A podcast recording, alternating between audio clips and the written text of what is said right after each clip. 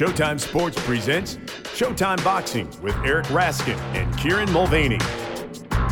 Hello and welcome to another edition of Showtime Boxing with Raskin and Mulvaney with my co-host Eric Raskin. I am Kieran Mulvaney. Uh, and Eric, I know that on most Monday mornings when our podcast comes out, uh, we both like to post on Twitter about it, share a link, promote the show, make a witty comment or 2 Mm-hmm. Um, uh, this past Monday, you you did that. You tweeted about the first of our three podcasts that we have this week. But I have to take issue with something here, my friend. Um, I, I did also see that you promoted another podcast on Twitter on Monday morning. You shared Conan O'Brien's podcast interview with Bruce Springsteen. Look, we've talked about this. You do realize that we are competing directly for market share with them, right? I mean, that is our absolute direct competition. For most people, the start of the podcast listening week, it's either Conan and Bruce or Raskin and Mulvaney. it's not both. You have ruined, ruined our podcast and its potential reach. What, sir, do you have to say for yourself? Well, I guess you missed uh, Conan and Bruce promoting our podcast uh, on Twitter. It was a simple tit for tat, you scratch my back, I'll scratch yours arrangement, really. That's all it was. Was it? Was it really though? No, no, I guess not. No. You're you're right. It it uh, distracts from our Twitter self promotion, and goodness knows Conan and Bruce don't need my help getting Right. people to listen to their podcast. Uh, for the record, my general feeling is that celebrities are ruining podcasts, ruining, uh, to use your Ruining. pronunciation. Uh, much like how celebrities ruined reality TV. You know, it, it was better when it was the early days of The Real World and Survivor and The Bachelor before the Osbournes showed up and gave birth to the Kardashians and Celebrity Mole and whatever else. Same with podcasts. Most of these celebrities, 99% of whom started a podcast during the pandemic because they were bored, they aren't half as interesting as they think they are and are helping podcasts to jump the proverbial shark. But Conan is the exception. His is the one podcast I listen to that's hosted by someone famous for something other than podcasting. His show is tremendous. And of course, Bruce rules, and his new album is brilliant. So, look, if you listen to one podcast this week, make it ours. But if you listen to a second podcast this week, well, still make it ours. We have three episodes this week. But if you There you listen to a fourth podcast this week, make it Conan and Bruce. Okay, wow, really doubling down there. Not actually just tweeting your support for the podcast, but using our podcast as a platform. What's your take, Raskin? What do you want? yes, I've got I've got a good cut of Conan O'Brien needs a friend. That's right. yeah, there you go. All right. Well, to to follow up from what you just mentioned, not the Conan and Bruce aspect of it, but the other aspect of it, uh, it is a special Wednesday edition of the podcast.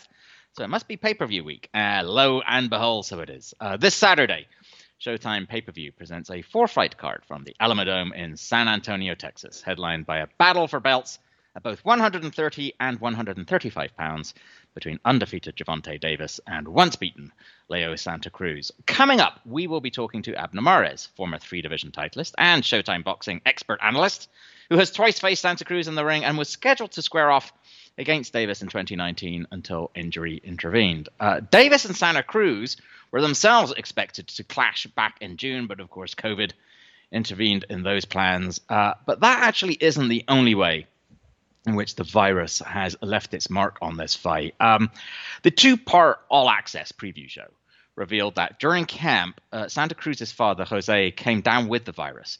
That's obviously a cause for great concern anyway, and all the more so given that he was already an at risk patient because he's a recent cancer survivor, and subsequently also he was hospitalized again with a bout of sepsis. Um, Eric, I don't expect you to be able to put yourself in Leo Santa Cruz's head or that of any of his family members, but based on past history and on what we saw on All Access, how do you expect this to affect Santa Cruz on fight night? As an inspiration, uh, a distraction, a cause for concern, or actually not at all? It's an important question. Uh, The answer will go a long way toward determining who wins on Saturday. And I have some guesses as to what that answer might be, but of course, nobody really knows for sure. As far as Santa Cruz's personal history, we know that his lone loss came to Carl Frampton shortly after his dad had been diagnosed with cancer. Leo didn't use that as an excuse, but the evidence suggests he didn't quite have his A game. He was at least a little distracted. Um, this is different, though, I think. Jose seems to be back on the upswing. The the worst, uh, at least of COVID, uh, is hopefully long behind him. So it would seem logically, and you know, when you're talking about family and emotions, I guess Sure. logic doesn't always apply. But logically, Leo shouldn't be as distracted this time around. But uh, you know, he will miss his father in his corner. I think that's a factor. Um, could it be an inspiration? The great historical example, of course, is Buster Douglas channeling his mom's Right. death into the fight of his life against Mike Tyson and then letting it all out afterward. This isn't that, but man, if Leo's trainer whispers, do it for your dad in his ear Yeah. right before the opening bell, I would think you'd see a fired up Santa Cruz. Uh, now, is being fired up good for him strategically? That's debatable. And, you know, we'll talk uh, about the style matchup and how each guy should want to fight, particularly on Friday when we're making our picks. But to answer your question, I think the effect will be somewhere close to the not at all category, but maybe with a hint of inspiration mixed in. Hmm. That's that's my best guess. It's it's a great pre-fight plot line either way. Yep. And I thought All, all Access did a tremendous job presenting it. Agreed. Um, while Santa Cruz is close to his father, Davis comes from a different background. He was placed in child protective custody at the age of five and has had to look elsewhere for that male mentor figure. He found one of them at an early age in coach Calvin Ford, who is featured heavily on All Access and remains his trainer. And for much of his professional career, Gervonta has been receiving guidance from Floyd Mayweather Jr. In fact, we see almost as much of Floyd on All Access as we do of Gervonta. Hmm. The very first scene is Davis sitting next to Mayweather on Floyd's jet, and it's Mayweather, not Davis, who speaks the first words of the series. Kieran, what are your impressions from watching the show of the role of both men in Davis's life and career, and how much of an advantage or disadvantage is it to have Mayweather giving him career advice? So it's the first time I've seen like a, a great deal or heard a great deal from Coach Calvin, and um, I found it hard, if not impossible, not to warm to the guy. Yeah. Um, uh, he's the sort of person to me. He, he represents all that is best in boxing. He, you know, as a young man, he, by his own admission, followed the wrong path and paid the price for it. But he used boxing to turn his life around and has spent the rest of that life paying it forward and helping youngsters like Gervonta not repeat the mistakes that he made in his youth and, and actually, you know, use boxing to make something of themselves. And it feels like, you know, Davis seems very comfortable around him, you know, even when he's protesting about the work that Coach Calvin is making him do. And a large part of All Access was Gervonta protesting about the work that Coach Calvin was making him do. Um, and I liked also there was that um, uh, one uh, sit down segment where Gervonta talked a lot about how he's the kind of guy who likes to continue to ride with the people who brought him there. Um, and I, th- I felt that that was a, a clear reference, you know, to, to Coach Calvin and, and the other folks that are involved and Gervonta from from the early days. And I, and I feel like he's the kind of guy who very much benefits from having that kind of, you know, paternal, hard driving presence uh, in his life. Um, his body language around Floyd Gervonta's is entirely different. Um, seeing him sitting next to Floyd on the jet, he looked almost like a little boy. Yeah. Uh, you know what I mean? It was just, it was weird. Uh, like feeling like it, looking a little uncomfortable, um, you know, not wanting to say or do the right thing, just sitting awkwardly. Um, look, uh, our friend Leonard Ellerbe would upbraid us for suggesting this if he were here, but I, I sometimes get the impression that Floyd wants his acolytes to do well, but not too well. To be successful, but not as successful as him.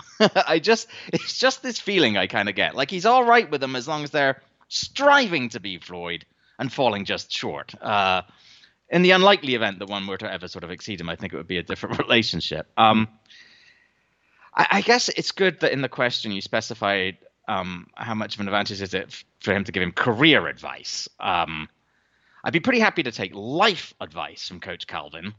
Um, I'm not quite so sure about Floyd, uh, but from a career, from a business point of view, look, obviously Floyd has done extraordinarily well for himself. He's made far more money than any other professional prize fighter by by a by a country mile. Um, but not everything that Floyd did is going to translate. I- Right. I mean, I don't know that there's necessarily a, a, a path to follow that that he sort of set out there. You know, Floyd just happened to have a unique combination of skills, charisma, good looks, tremendous business savvy.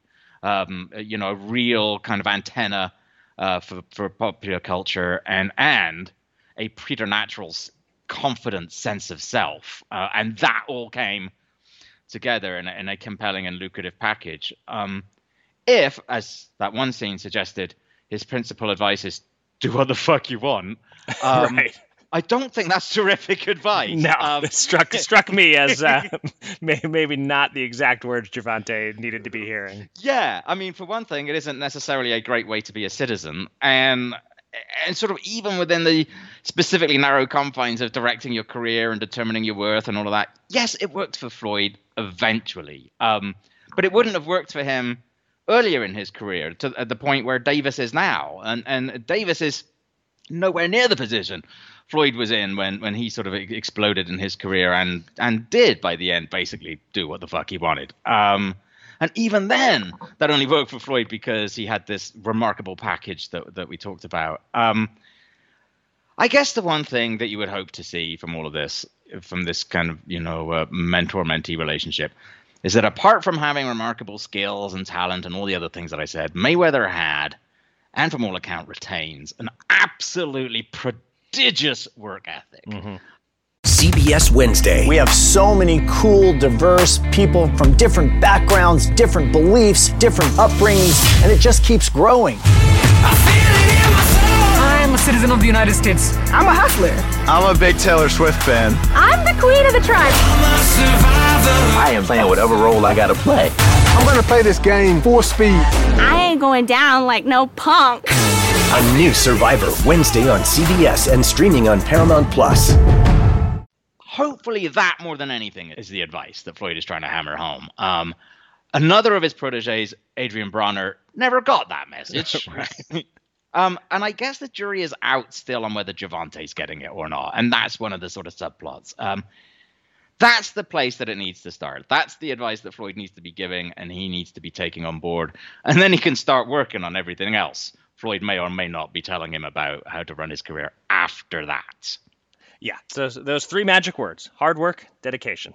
Uh, exactly. everyone needs to follow that part of the, uh, the the Mayweather plan if they want to make it anywhere near the top in boxing. Exactly. Um, and talking of which, so uh, one aspect that was touched on on the show, but only touched on, but it's been a major discussion point throughout the promotion, is the issue of weight. Um, as All Access reminded us, Davis lost the 130 pound belt on the scales in 2017. He initially missed weight in his last outing against Yuriorkis Gamboa, despite the fact that he'd moved up to lightweight. Um, there's the fact that this fight is for belts at 130 and 135, as we talked about. The question of whether it will be to Davis's disadvantages, disadvantage that both men are supposed to make the lower weight, or to his advantage that the the higher weight belt is also involved. Um, there's the fact that Santa Cruz began his pro career at 118. So there's a lot of noise about weight. Uh, I know that you often have feelings on this matter mm-hmm. and the importance thereof. So my question to you yeah, look, it helps drive storylines and, as it turns out, podcast topics. But will weight actually be of any consequence by the time the bell rings on Saturday night? Yeah, so I, I, am the guy who says that people tend to make too much of a few pounds, that it's the better fighter, not the bigger fighter, who wins. See Canelo versus Kovalev and Pacquiao versus a whole bunch of bigger opponents, and mm. Floyd versus half the guys he fought. Um, so I'm going to preface my answer by saying that if Leo Santa Cruz is actually a better fighter right now than Gervonta Davis, he probably wins. Uh, but this is one fight in which I could absolutely see size and weight playing a role in, either direction. If Davis makes weight and kills himself to do so, if he shows up drained, he's in big trouble. Uh, Oscar against Pacquiao, Chavez Jr. against Canelo, Toney against Jones. There are plenty of examples of a guy coming too far down in weight and not being his best self on fight night. Then there's the scenario more people seem to be concerned about. Davis is basically a lightweight.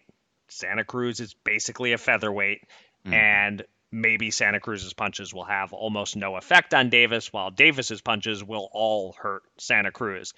The thing about that is, Santa Cruz's punches don't tend to knock out guys his own size anyway. Mm. And Davis's punches can eviscerate guys who are just as big as he is. So it's tricky. If we see, say, Davis KO three, will that be because Davis was bigger or because he's younger and more athletic and he's explosive and when he lands, guys tend to go to sleep? Um, this is tough.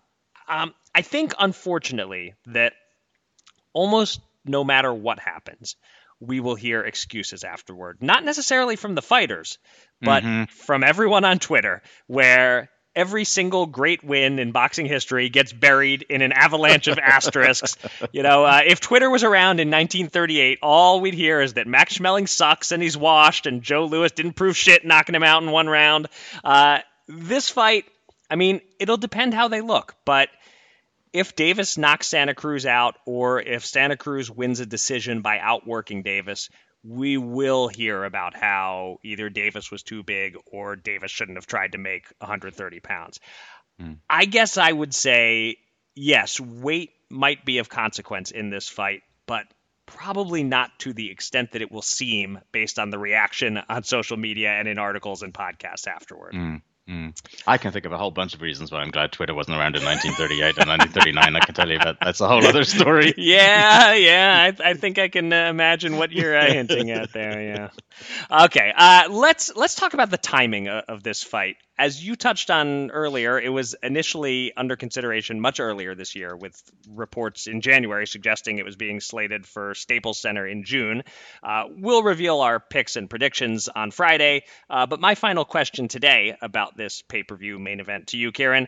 Now streaming on Paramount Plus. You ready, Bob? Well, all right. Audiences are raving. Bob Marley is electrifying. It's the feel good movie of the year. You dig? Bob Marley One Love. Rated PG 13. Now streaming on Paramount Plus. Has anything you've seen, thought about, heard, or read over the past nine months, up to and including the Pearls of Wisdom your podcast partner has already shared on this very podcast, has any of that changed any thoughts or opinions you initially had about this fight? It's funny you should have thrown that that final little uh, subclause in there because what I yes, mm. my point somewhat relates actually to to what you just talked about. Um, it's just going to sound, I'm afraid, awfully shilly, and I've tried to make it not sound like that. But here we go. I, honestly, what I'm more convinced now that this is actually a decent matchup than I was when it was first talked about. Um, or when Santa Cruz was first calling out Davis. Not to take anything away from Santa Cruz, who's obviously just a fantastic fighter. But, you know, to follow on from your point, he's had exactly one fight higher than 126 pounds, I think, in his professional career. And he's going up against a guy who can barely make 135. It, it just felt like a stunt initially um, to me rather than a meaningful contest. It felt like a first class champion looking for a payday against a big name um, and an up and coming wannabe star happy to burnish his resume with an outing against an undersized veteran champion, um, arguably for the second time in a row. Uh, and that, as you just talked about, that may very well be how it all shakes out. Yeah. Uh, but as you touched on some of the points just now, I do see a case now for at least having the potential to be a more legitimately, you know, 50-50 contest. It's interesting. Santa Cruz actually has the height advantage in this fight. Yeah. Um, the reach is basically a wash. Um, yes, Davis is the naturally hev- heavier man and the heavier puncher, but as you talked about, being forced to make 130, even being having to make 135 could be a real leveler. Um, you know, the the fact that if Santa Cruz can withstand Davis's power early, does the advantage then start to shift to him because we know that we have concerns about Davis's stamina, whereas we do not have concerns about Santa Cruz's stamina whatsoever. Um, and will the extra weight that Santa Cruz is carrying actually make him better able to withstand the kind of punches that Davis will be throwing? Will it put some extra meat on his own? Um, you know, as we saw from All Access, Santa Cruz is working with a strength and conditioning coach to bulk himself up. This isn't going to be Juan Manuel Marquez chubbing up against Floyd Mayweather. Um, he's going to be, you know, in good sculpted shape. Uh, conversely, again, as we learned from All Access, Davis appears to be legitimately fed up with the sniping about his weight, and he is giving the impression of knuckling down and being serious about his conditioning. Um, but outside of the weight issue, there are intriguing issues. Uh, Santa Cruz is an incredibly busy puncher. He averages 85 punches thrown and 28.6 punches landed around, in huge contrast to Davis, who in his last outing only threw 28.1 punches uh, per round, uh, but who's all about uh, accuracy and landing the power punch. So it's energy against efficiency, youth against experience, righty versus lefty. Look, this might be a case. We would always joke that we'd pick against a Freddie Roach fighter until Freddie came and sat down with us right. on Media Row. And then we'd be, huh, actually, maybe we were wrong. Maybe we should have, he's made an excellent case. And maybe I've just been ground down by several months of uh, talking about it, thinking about it, watching All Access, uh, uh, seeing the, the press tour, and so on and so forth. But I think perhaps, eh, you know, an assign probably both of how much credit Santa Cruz deserves as a fighter and how much skepticism Gervonta Davis has engendered, I must confess that not long after I legitimately struggled to understand the point of this fight, I have not, as of a Tuesday night, settled on a pick. Mm. Interesting. Uh, yeah, and uh, I have not figured out my pick exactly yet either. The only thing that I've really thought about, and this won't give away my pick, especially since I haven't decided what it is exactly yet, uh, is that if I bet the fight, I'm betting mm. the Santa Cruz side because he is priced He's as, as, a, as, a, nice underdog. Yeah, so uh, I, I may go with that. I am definitely not Gervonta at uh, odds similar to like what Mayweather was against McGregor or whatever. Uh, it is not anywhere near safe enough for me to make that kind of bet. Right. I still wish I had just some kind of cash on hand during Mayweather McGregor, and I just happened to be at a time where I had no money at all. If ever there was just free money floating around, was that? But there you go. Yeah. Oh well. Ah, yet another missed opportunity. We'll we'll find other ways to get rich, Kieran. I'm not. Will I'm we? not worried. Will we? I don't know. Well, shilling for Conan O'Brien, that may help. That's right. Yeah, you should get on board that train. Jeremy Renner returns to Paramount Plus for a brand new season of the original hit series, Mayor of Kingstown. My job is to create a balance, avoid a war. From executive producer Taylor Sheridan, co-creator of Yellowstone. There's some new players in town, and they brought the plague. And Antoine Fuqua, director of Training Day. I know it's always been a war zone, Mike, but this is next level. The mayor is back in business. Are you warning me? You want to find out. Mayor of Kingstown. New season streaming June 2nd, exclusively on Paramount Plus. All right. Well, look, that's what Eric and I think about the main event. But let's turn now to somebody who has some genuine insider insight into both combatants and who will be part of the commentary team calling the fight for Showtime. Former world titleist Abner Mares. Abner, thanks for joining us again this week. Hey guys, thank you for having me on again. Appreciate it. And I couldn't be happier to be on because I'm uh, we're about to talk about two fighters that I know really. really well. yes, indeed. That's yeah, that's exactly why we really wanted to have you on this week. We're so glad you're able to join us to to help preview this fight. Um, but before we talk about so much the the fighters and the matchup. Um, I'm curious for your thoughts on the fact that you know this is the first card in the U.S. to be fought in front of a live crowd since the coronavirus really took hold of the country. Uh, you fought yeah. in front of some big, passionate crowds, and I presume that on the way up, you also fought early on some undercards in, in near empty arenas. How much difference does it make to these fighters to fight in front of a crowd, even even in a partially filled arena as the Alamodome will be on Saturday night? Right. Not always empty for me. I always had my family, my mom. there you go. Some family relative that was screaming. but um, you know, it just really depends. Um, you could see it as as when you're in the gym. You know, it was it's, it's been mentioned like this many times already during this pandemic. It's like being in an empty gym, just your coach there. You know, a few few of the fighters, and you get to hear every single uh, instruction so that could work out for you. You're in the ring, you hear the coach, hey, you're doing this wrong. Come on, Abner, box. You know, you can hear everything. And when you're, you know, hundreds and hundreds, thousands of, uh, of fanatics, you, honestly, you can't hear anything other than mm. just a loud noise. Sometimes, sometimes ch- chanting your name or, or sometimes booing. Mm-hmm. Um, so I actually like, you know, when there's crowd there because I just feel the adrenaline pumping. I feel the the energy from the crowd coming in, and I, I absorb that. you know, and I take it in as positive, and and honestly makes me feel even harder. Um, so again, it, it just really depends on the fighter. Um, but I'm actually looking forward to this fight now as a um, narrator. I'm, I'm as a commentator mm-hmm. because this will be my very first time, very first fight on Showtime that there's an actual crowd there. Yeah. So uh, we'll see if I get. it would change uh, my way of uh, commentating also. oh, that, yeah, it's interesting. So it's not yeah, not just the the fighters who will be drawing energy from the crowd, but uh, but the commentators as well in this case. Definitely. Yeah. Um, look, as you hinted uh, right right at the beginning, few people know Leo Santa Cruz as a fighter as intimately as you do. Um, you dropped a majority decision to him in 2015 in a fight that saw both of you badly cut and uh, and again a decision to him in 2018. Uh, what is it about Santa Cruz that makes him such a difficult and dangerous opponent? And what are the biggest problems you expect Gervonta Davis to experience from him on Saturday night? Listen, I, I just hope that the same Leo Santa Cruz that we've been seeing over and over, you know, the, the guy I saw in the ring, I faced twice, 24 rounds plus, and I say plus because I, I got to spar him, you know, mm. prior to actually, you know, you know, thinking that we would fight in the future.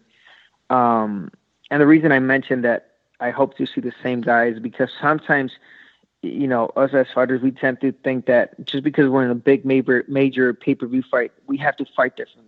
Oh, maybe I mm. should box this time. Maybe I should show the world something different. That they no stick to the same thing. So I, if I see a Leo, the same Leo pressing and taking Tank Davis into deep waters, that's the Leo Santa Cruz I want to see. But if he hmm. tries to box and boxes a, a, a slow tempo fight, that's Tank Davis fight all day hmm. because mm-hmm. you're not pressing the guy anymore. He's picking his punches. You know, you're gonna have them You're gonna let them think in, inside the ring now even more.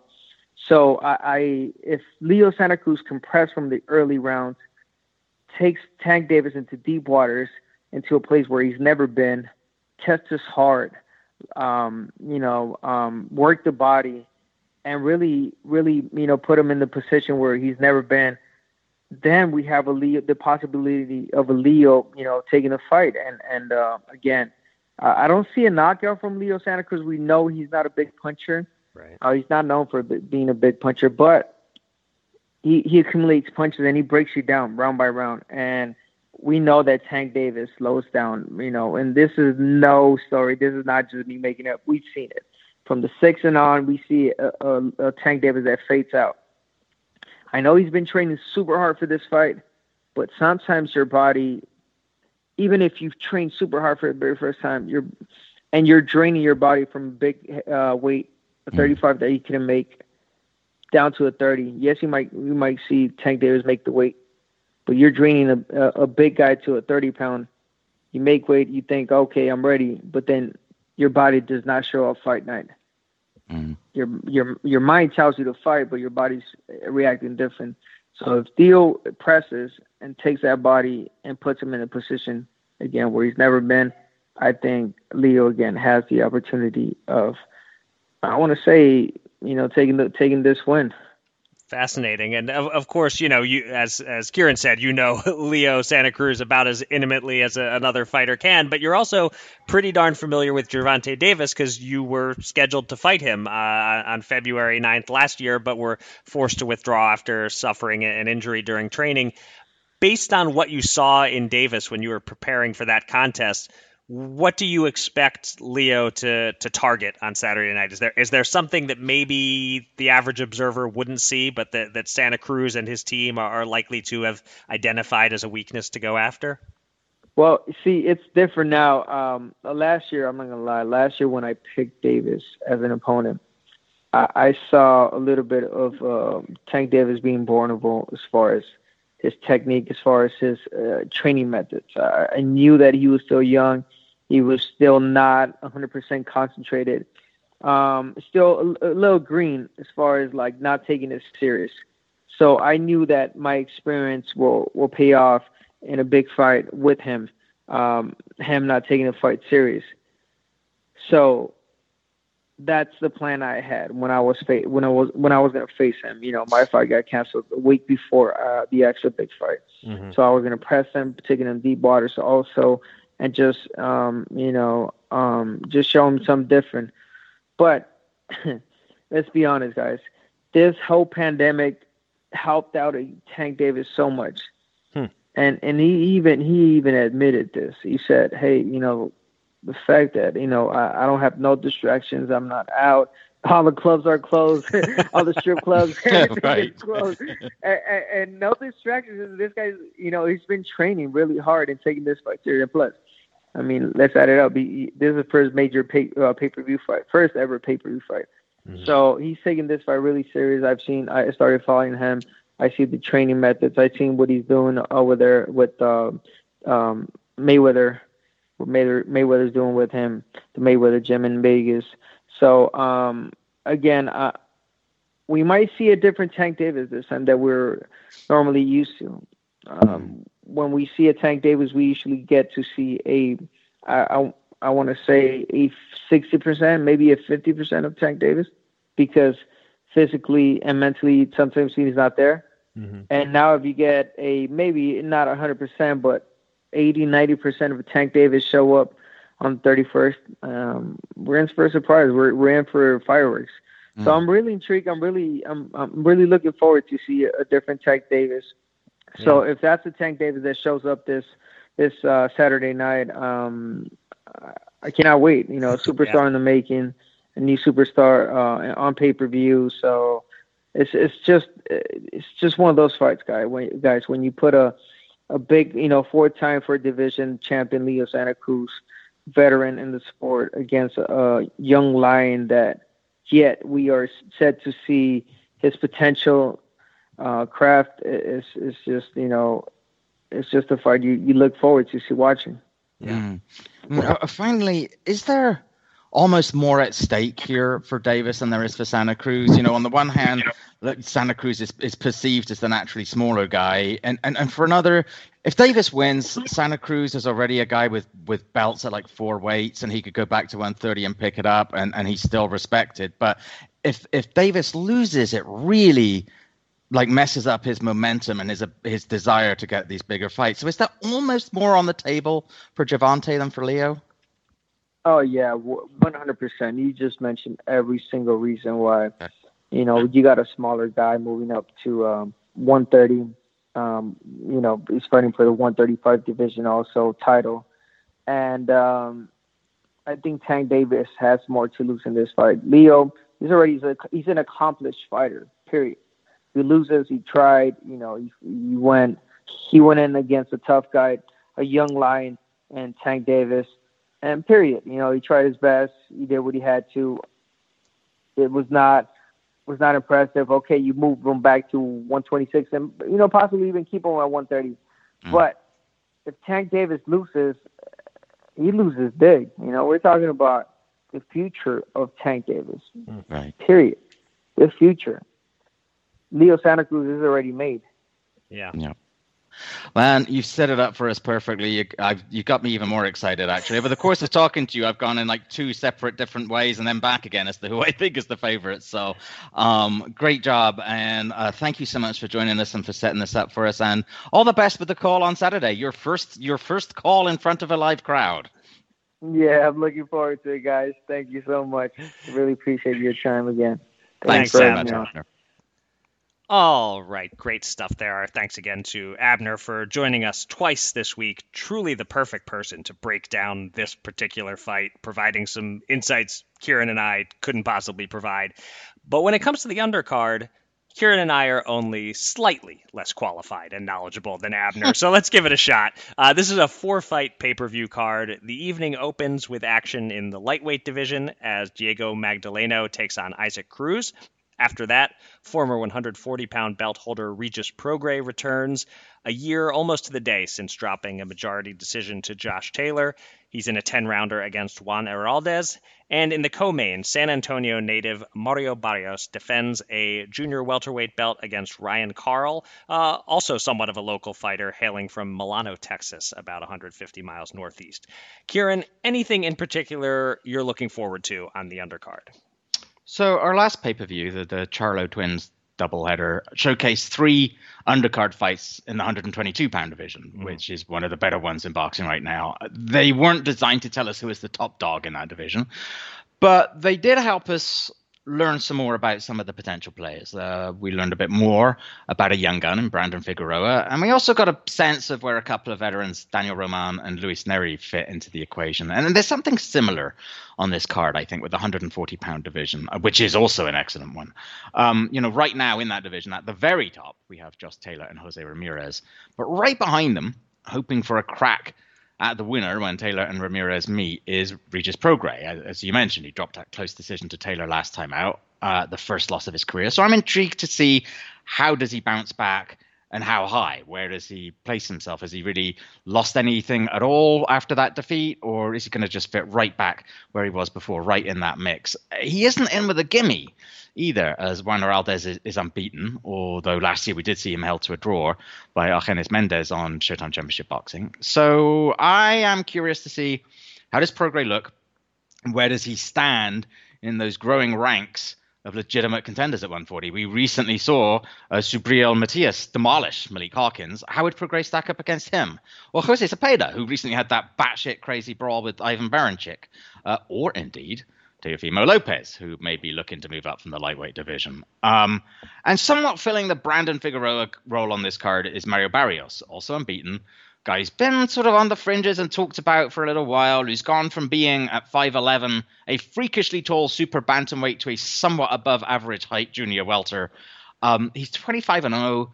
He still doesn't have any real names on his resume. Is he ready to take that step up and firmly move himself into contender status? So that's what I'm kind of interested. I'm kind of interested to see if that undercard will help cast some more light on where things stand in a very interesting 140 pound division. Hmm. What about you? Anything you're looking forward to? So it's interesting. The the first fight that jumps out at me is the one that you didn't focus on as much there. I think Cruz Magdaleno has a bit of that show stealing potential that we like to talk about. You know, Cruz is a, a short lightweight who likes to get inside. We saw him do that against Thomas Mattice on ShoBox not too long ago. And Magdaleno always makes good fights, and he's fighting to stay relevant here. Yeah. Uh, so th- this is a perfect fight to get the crowd, uh, spread out though they may be, fired up to start the show. Uh, Barrios also has a lot to prove uh, coming off that tough win over Batyr Akhmedov, where we both thought he was a bit lucky to get the win. Yep. We both scored that a draw, as I recall. And, you know, Prograis, of course, wants to remind everyone hey, I, I barely lost to Josh Taylor. Yeah. Don't forget about me. Um, yeah. So, yeah, there's a bit of a common theme here, not just in terms of the size and weight classes of these fighters, but just in terms of uh, these are fighters eh, who are coming off either recent losses or some shaky performances, and really good fighters, though, who have something to prove and want to earn big fights and create public demand for them to land those big fights. You know, the main event fighters, Davis and Santa Cruz, they're in that top of the mountain fight on Saturday. Right. The undercard is packed with these good fighters who want to get there. Prograis is probably the best of them, and I'm always psyched to watch him. Yeah. Um, but don't sleep on that show opener. Cruz Magdaleno could be a lot of fun. There you go. I'm sold. Good. Make sure watch the pay per view, order the pay per view, and listen to Conan and Bruce. There you go. Exactly. All right. Look, that will do it for this special midweek edition of Showtime Boxing with Raskin and Mulvaney. Our thanks to Abner Mares for joining us for the second time this week and giving that great insight, uh, which I really enjoyed. Um, we've talked a lot today about All Access, and as a reminder, if you haven't seen either episode, they are now both available on demand and on the Showtime Sports YouTube channel. Uh, we will be back with one more preview show on Friday. That's going to be right after the weigh in when we will share our final thoughts and make our picks. Until then, thanks for listening. Be safe, be kind, and be well.